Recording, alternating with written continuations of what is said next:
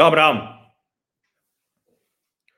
दो हज़ार चौबीस अभी बहुत दूर है, अभी तो दो हज़ार तेईस का पहला महीना बीतने जा रहा है और एक तरह से कहें तो अभी तो दो हज़ार तेईस शुरू हुआ और अगले महीने जो चुनाव हैं वो तीन राज्यों के हैं। वो तीन राज्य भी पूर्वोत्तर के राज्य हैं और छोटे राज्य हैं, असम जैसा बड़ा राज्य भी नहीं। त्रिपुरा है, मेघालय है, नागालैंड है। लेकिन चर्चा दो हज़ार चौबीस के लोकसभा चुनाव की शुरू हो गई। अब दो हज़ार चौबीस के लोकसभा चुनाव की चर्चा शुरू होते ही एक सवाल आता है। वो सवाल ये आता है कि भारतीय जनता पार्टी अब कहां से जीत पाएगी। पचास सीट तो मान लीजिए, आजकल जो ये विश्लेषक हैं जो पिछले डेढ़ दो दशक से उनकी कोई बात सही नहीं होती है, लेकिन फिर भी वो आगे कहते हैं पचास तो कम से कम मान ही लीजिए। आप बताइए ना, बिहार में नहीं जीत पाएंगे, आप बताइए उत्तर प्रदेश में कुछ तो और कम होगी, जबकि भूल जाते हैं कि तिहत्तर से नीचे आए थे, लेकिन अभी भी पैंसठ के आसपास है। सवाल इन विश्लेषकों के विश्लेषण करने के तरीके पर है ही नहीं। सवाल इस बात पर है कि क्या भारतीय जनता पार्टी दो हज़ार चौबीस का जो चुनाव लड़ने जा रही है उसमें जो मिशन तीन सौ पचास यानी तीन सौ पचास पार, पिछले चुनाव में उन्होंने कहा था आपकी बार तीन सौ पार, अब हो गया सही तो और बड़ा नारा आ गया आपकी बार तीन सौ पचास पार, लेकिन क्या भारतीय राजनीति का सबसे रोचक चुनाव दो हज़ार चौबीस होने जा रहा है? क्या भारतीय राजनीति का सबसे बड़ा आंकड़ा भारतीय जनता पार्टी के पक्ष में इस बार होने जा रहा है? और मुझे तो लगता है कि जो राहुल गांधी के राजनीतिक सलाहकार, राजनीतिक गुरु रहे दिग्विजय सिंह, वो मंत्र तो देते हैं राहुल गांधी को, लेकिन वो काम करता है भारतीय जनता पार्टी के लिए। और इस बार भारतीय जनता पार्टी अगर थोड़ा बहुत भूल उल रही हो अपना कि क्या करना है, किस रास्ते चलना है, कैसे चार सौ पार होंगे, देश इतना एक कैसे होगा, तीन सौ पार वाला भी देश किसी को कल्पना नहीं थी। सबको लगता था कि इतने खांचों में देश बट गया है कि अब तो कोई भी कुछ भी करेगा, अपने अपने लिहाज से कुछ भी बोलते रहो, कोई भी साजिशी सिद्धांत लाते रहो। और इसी तरह की राजनीति की कांग्रेसियों को आदत है। संघ पर गांधी जी की हत्या का जो एक उसकी साजिश है उसमें शामिल होने का आरोप लगा दो, तो ऐसी साजिशों को हवा में उछाल कर ही राजनीति करते रहे। लेकिन अब ऐसी साजिशों को उछालने का ये जो तरीका है ये भारतीय जनता पार्टी के पक्ष में जा रहा है। और मैं इसको तो यूं भी कहता हूं कि दिग्विजय सिंह ने बीजेपी को चार सौ पार का मंत्र दे दिया है। मैंने मेरा वो लेख है मेरा वो लेख है जिसमें मैंने कहा था कि भारतीय जनता पार्टी वो कैसे बालाकोट वाला मसला हो गया जो वो बांग्लादेश जैसा होगा, जैसे इंदिरा गांधी को जो लाभ मिला था। सवाल ये, क्या कांग्रेस पार्टी के लोग ये बात समझ नहीं रहे हैं या समझ के भी समझना नहीं चाह रहे हैं? और ये बड़ा सवाल है, ये बहुत बड़ा सवाल है।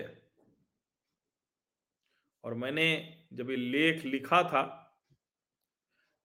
किस चुनाव के पहले, वो चुनाव था जो दो हज़ार उन्नीस का बहुचर्चित लोकसभा चुनाव है।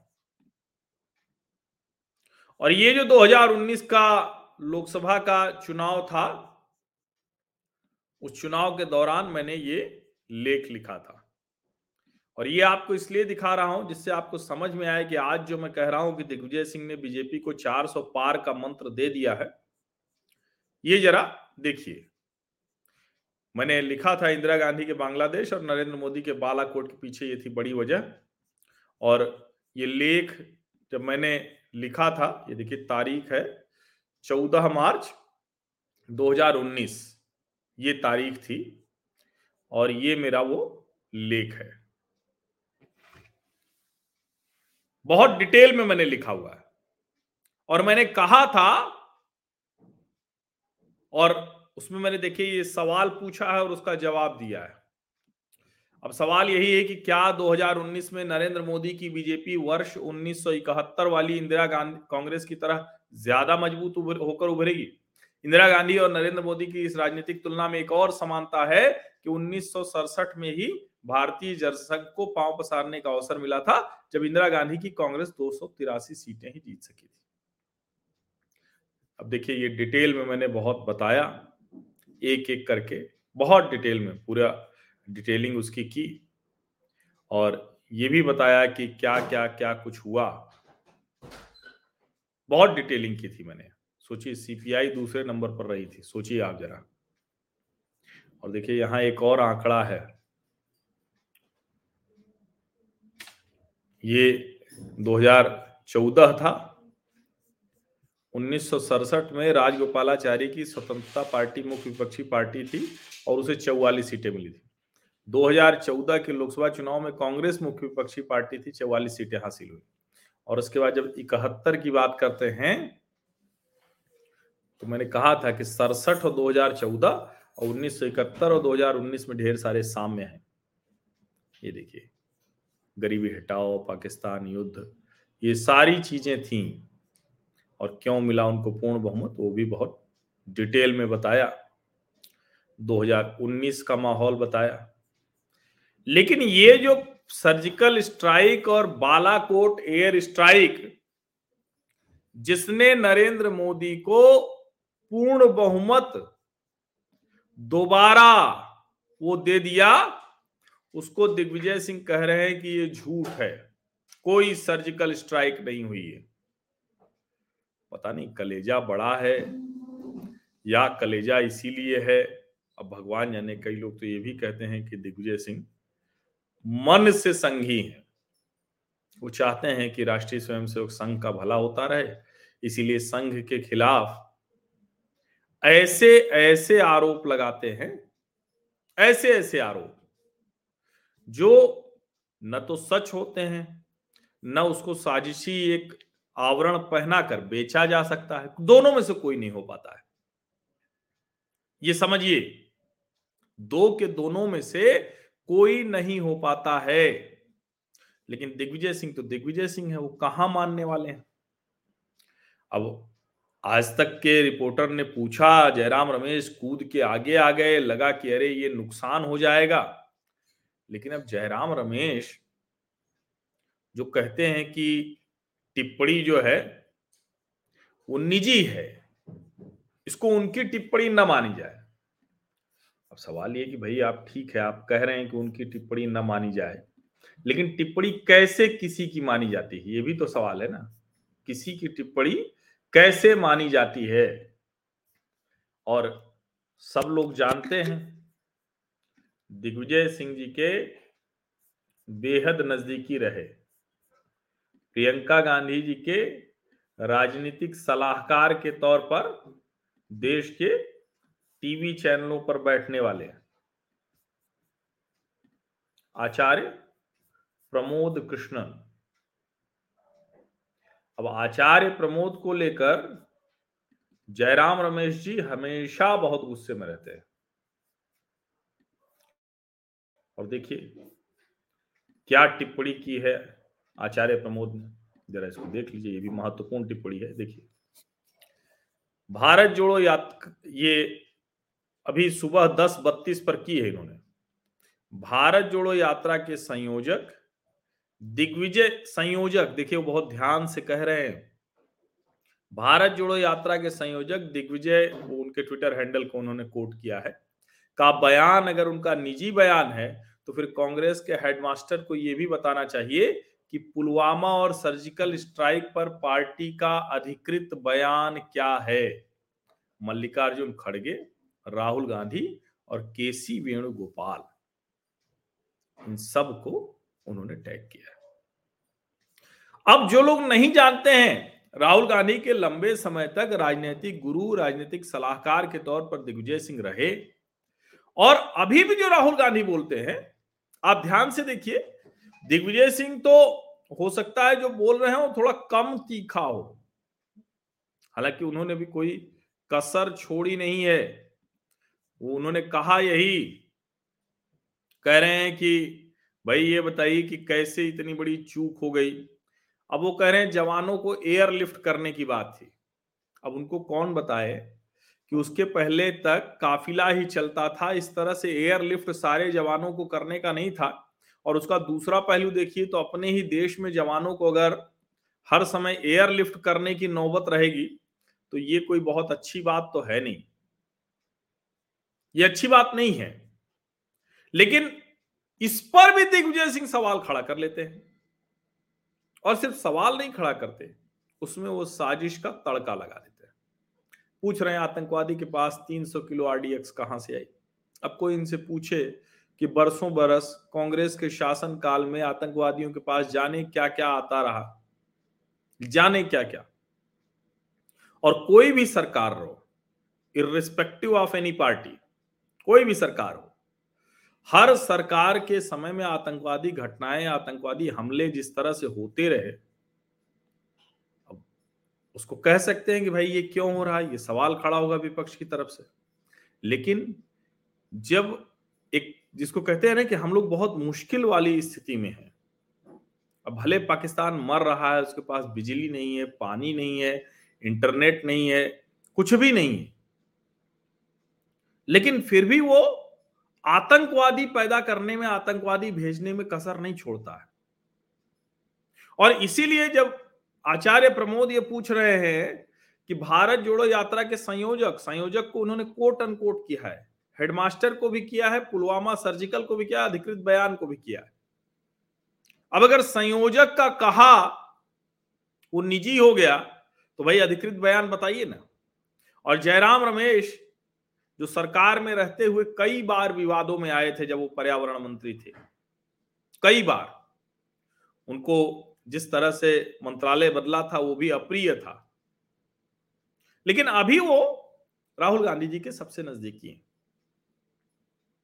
उनका चेहरा, उनका जो कहें कि वक्तव्य है, वही इस वक्त कांग्रेस की पहचान है।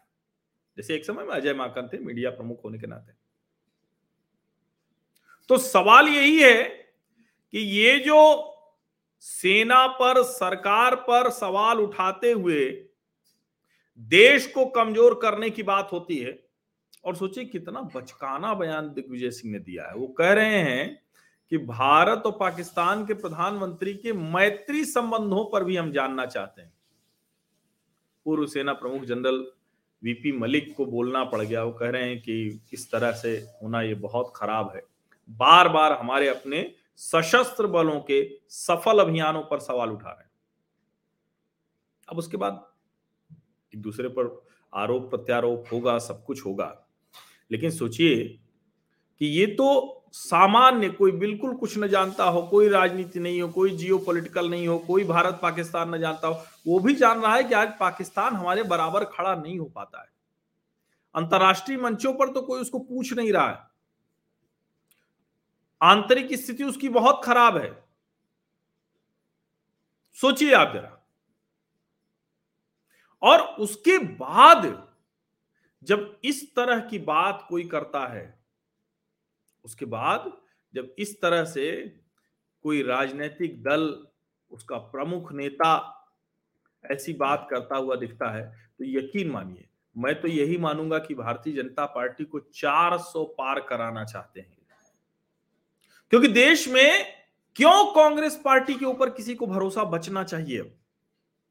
ये सोचिए ना, ये बड़ा गंभीर सवाल है। इसको थोड़ा सा सिर्फ इस लिहाज से मत देखिए कोई Bhajpa, Congress, Sapa, Basapa, TDP, YSR, Congress, Shiv Sena, JDU, RJD, ऐसा नहीं है ये मसला।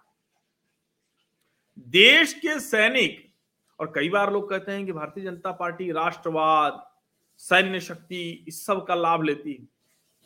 अरे भाई, लाभ नहीं लेती है, लाभ मिलेगा ही मिलेगा।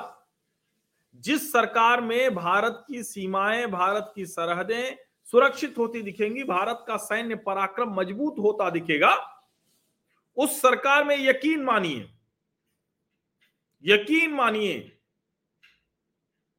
उस सरकार में जनता का भरोसा बढ़ेगा और बढ़ना चाहिए भी। क्यों नहीं बढ़ना चाहिए? पहले भी बढ़ा है।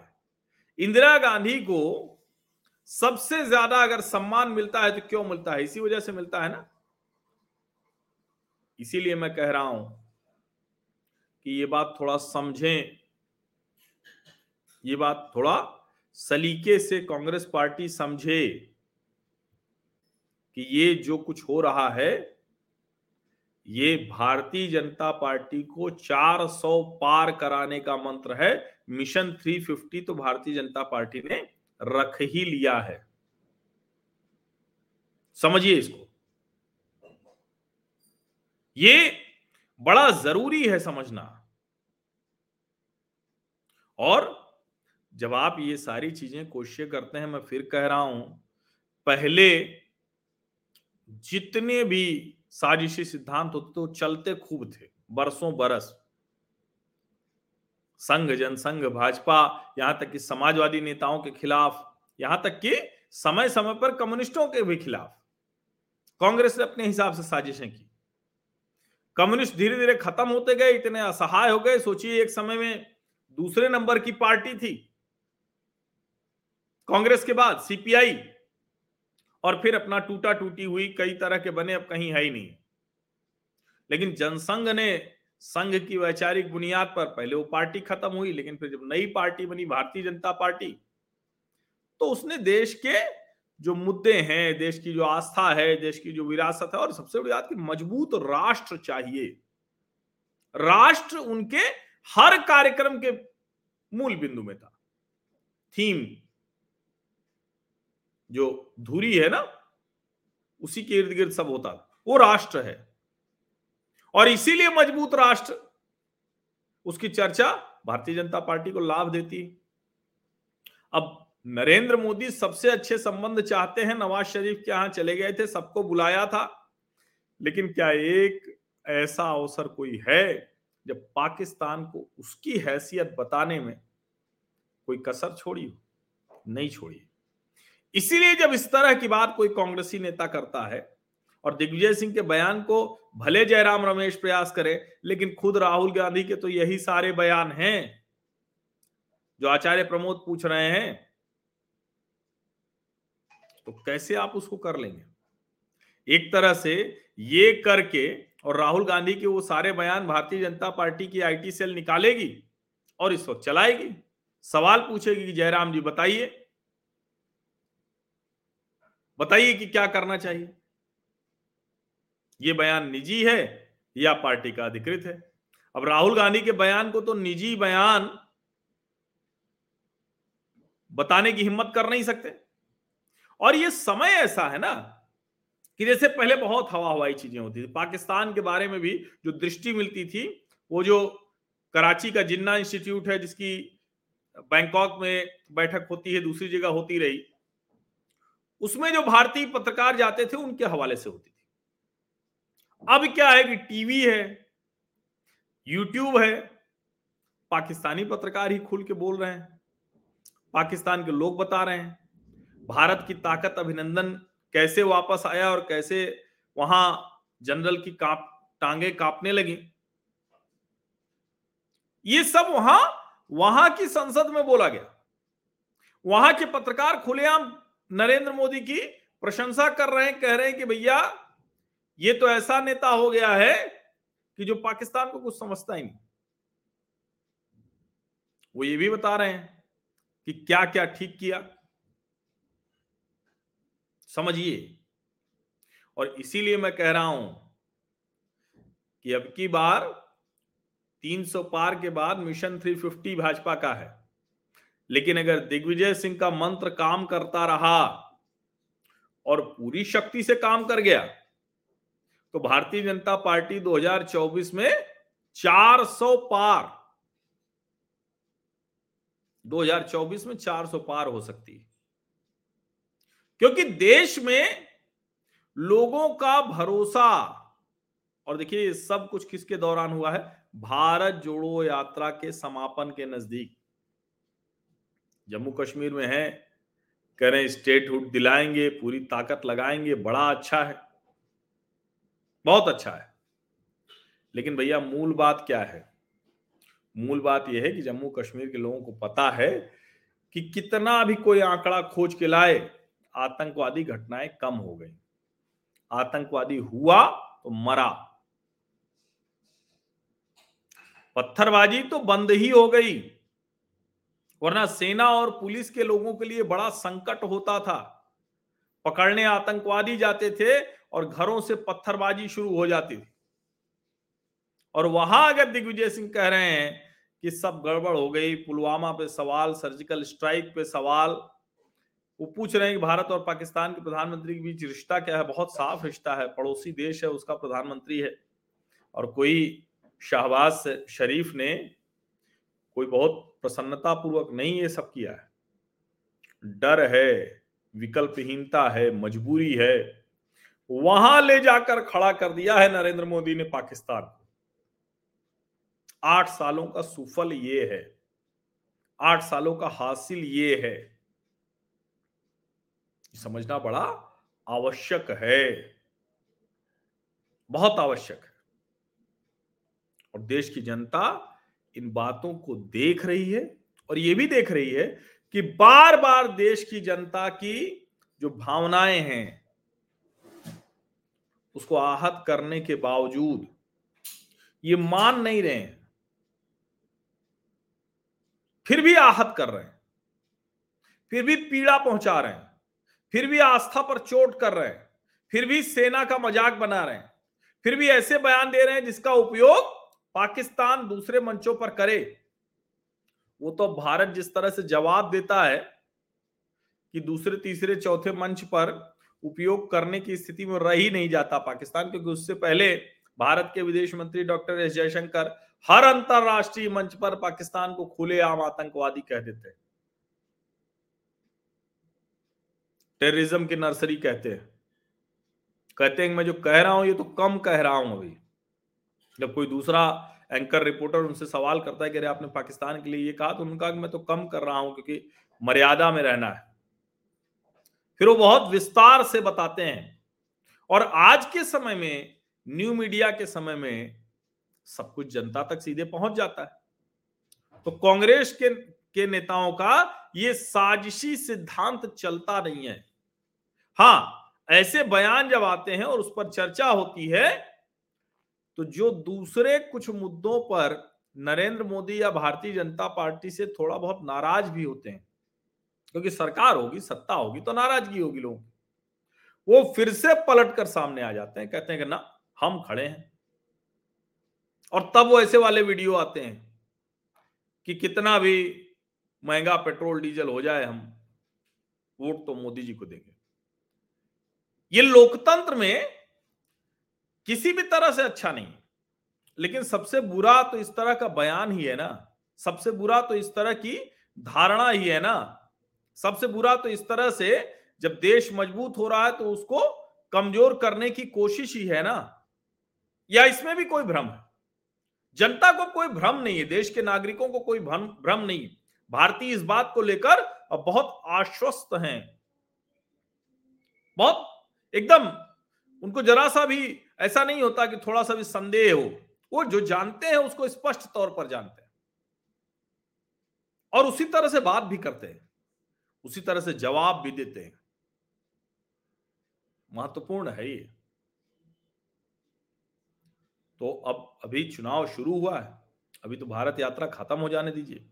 भारत यात्रा में जितनी नफरत फैलानी थी, जितना कुछ तोड़ना फोड़ना था, वो राहुल गांधी जी ने कर लिया।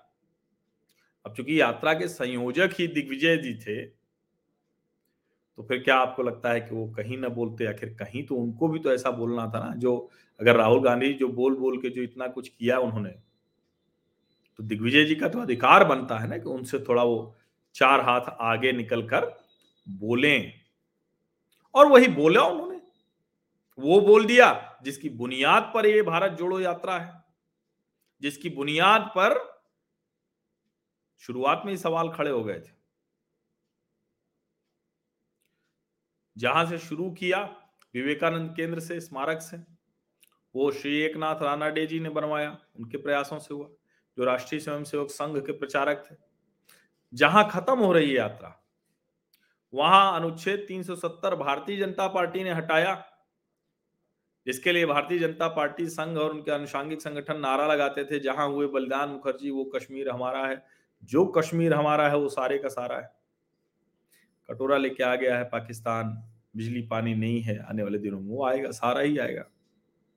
बलोचिस्तान में लोग प्रदर्शन कर रहे हैं कि हमें भैया भारत के साथ मिला दो।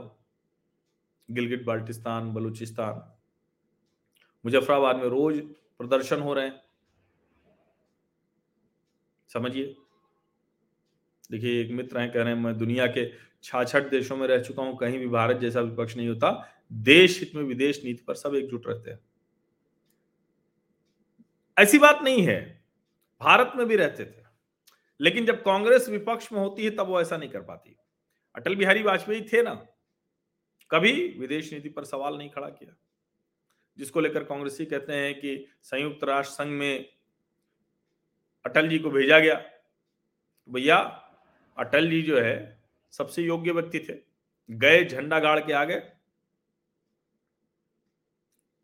सरकार बाहर देश होती है, विदेश नीति के मामलों में सरकार देश होती है, और विदेश नीति के मामले में सरकार का हिस्सा ही विपक्ष होता है।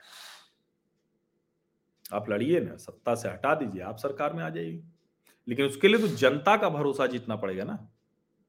वही जनता जिसकी सुरक्षा करने वाले, जिसको एकदम पूरी तरह से चैन की नींद लोग सो रहे हैं, सीमा पर, सरहद पर सिपाही खड़ा है, उनके ऊपर आप सवाल खड़ा कर रहे हैं, कैसे हो पाएगा ये?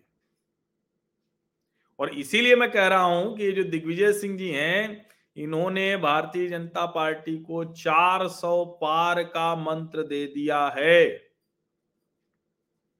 मिशन तीन सौ पचास के लिए तो भारतीय जनता पार्टी एक एक सीट पर गोटी बिठा रही है। प्रत्याशी कौन होगा, किस तरह की स्थितियां हैं, जाति समीकरण क्या है, पुराना वाला कैसा है, नए को देंगे तो क्या होगा, पुराने को कैसे उसकी जो तरह से कहेंगे विद्रोह न करे, ऐसी बहुत सी चीजें वो मिशन तीन सौ पचास के लिए कर रही।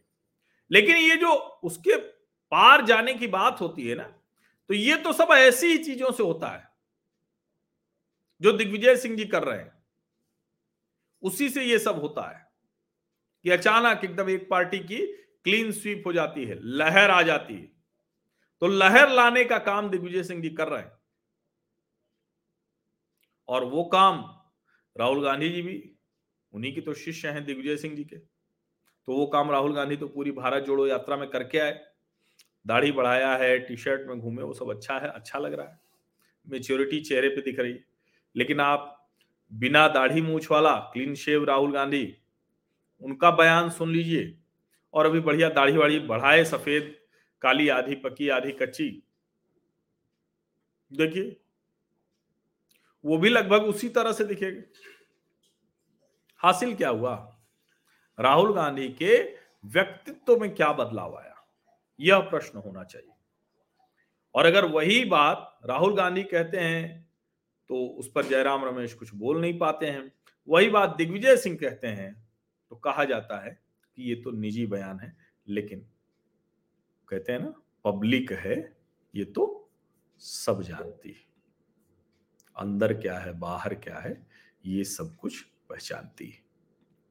और देश की जनता, परिपक्व लोकतंत्र इसी तरह से है। बहुत बहुत धन्यवाद।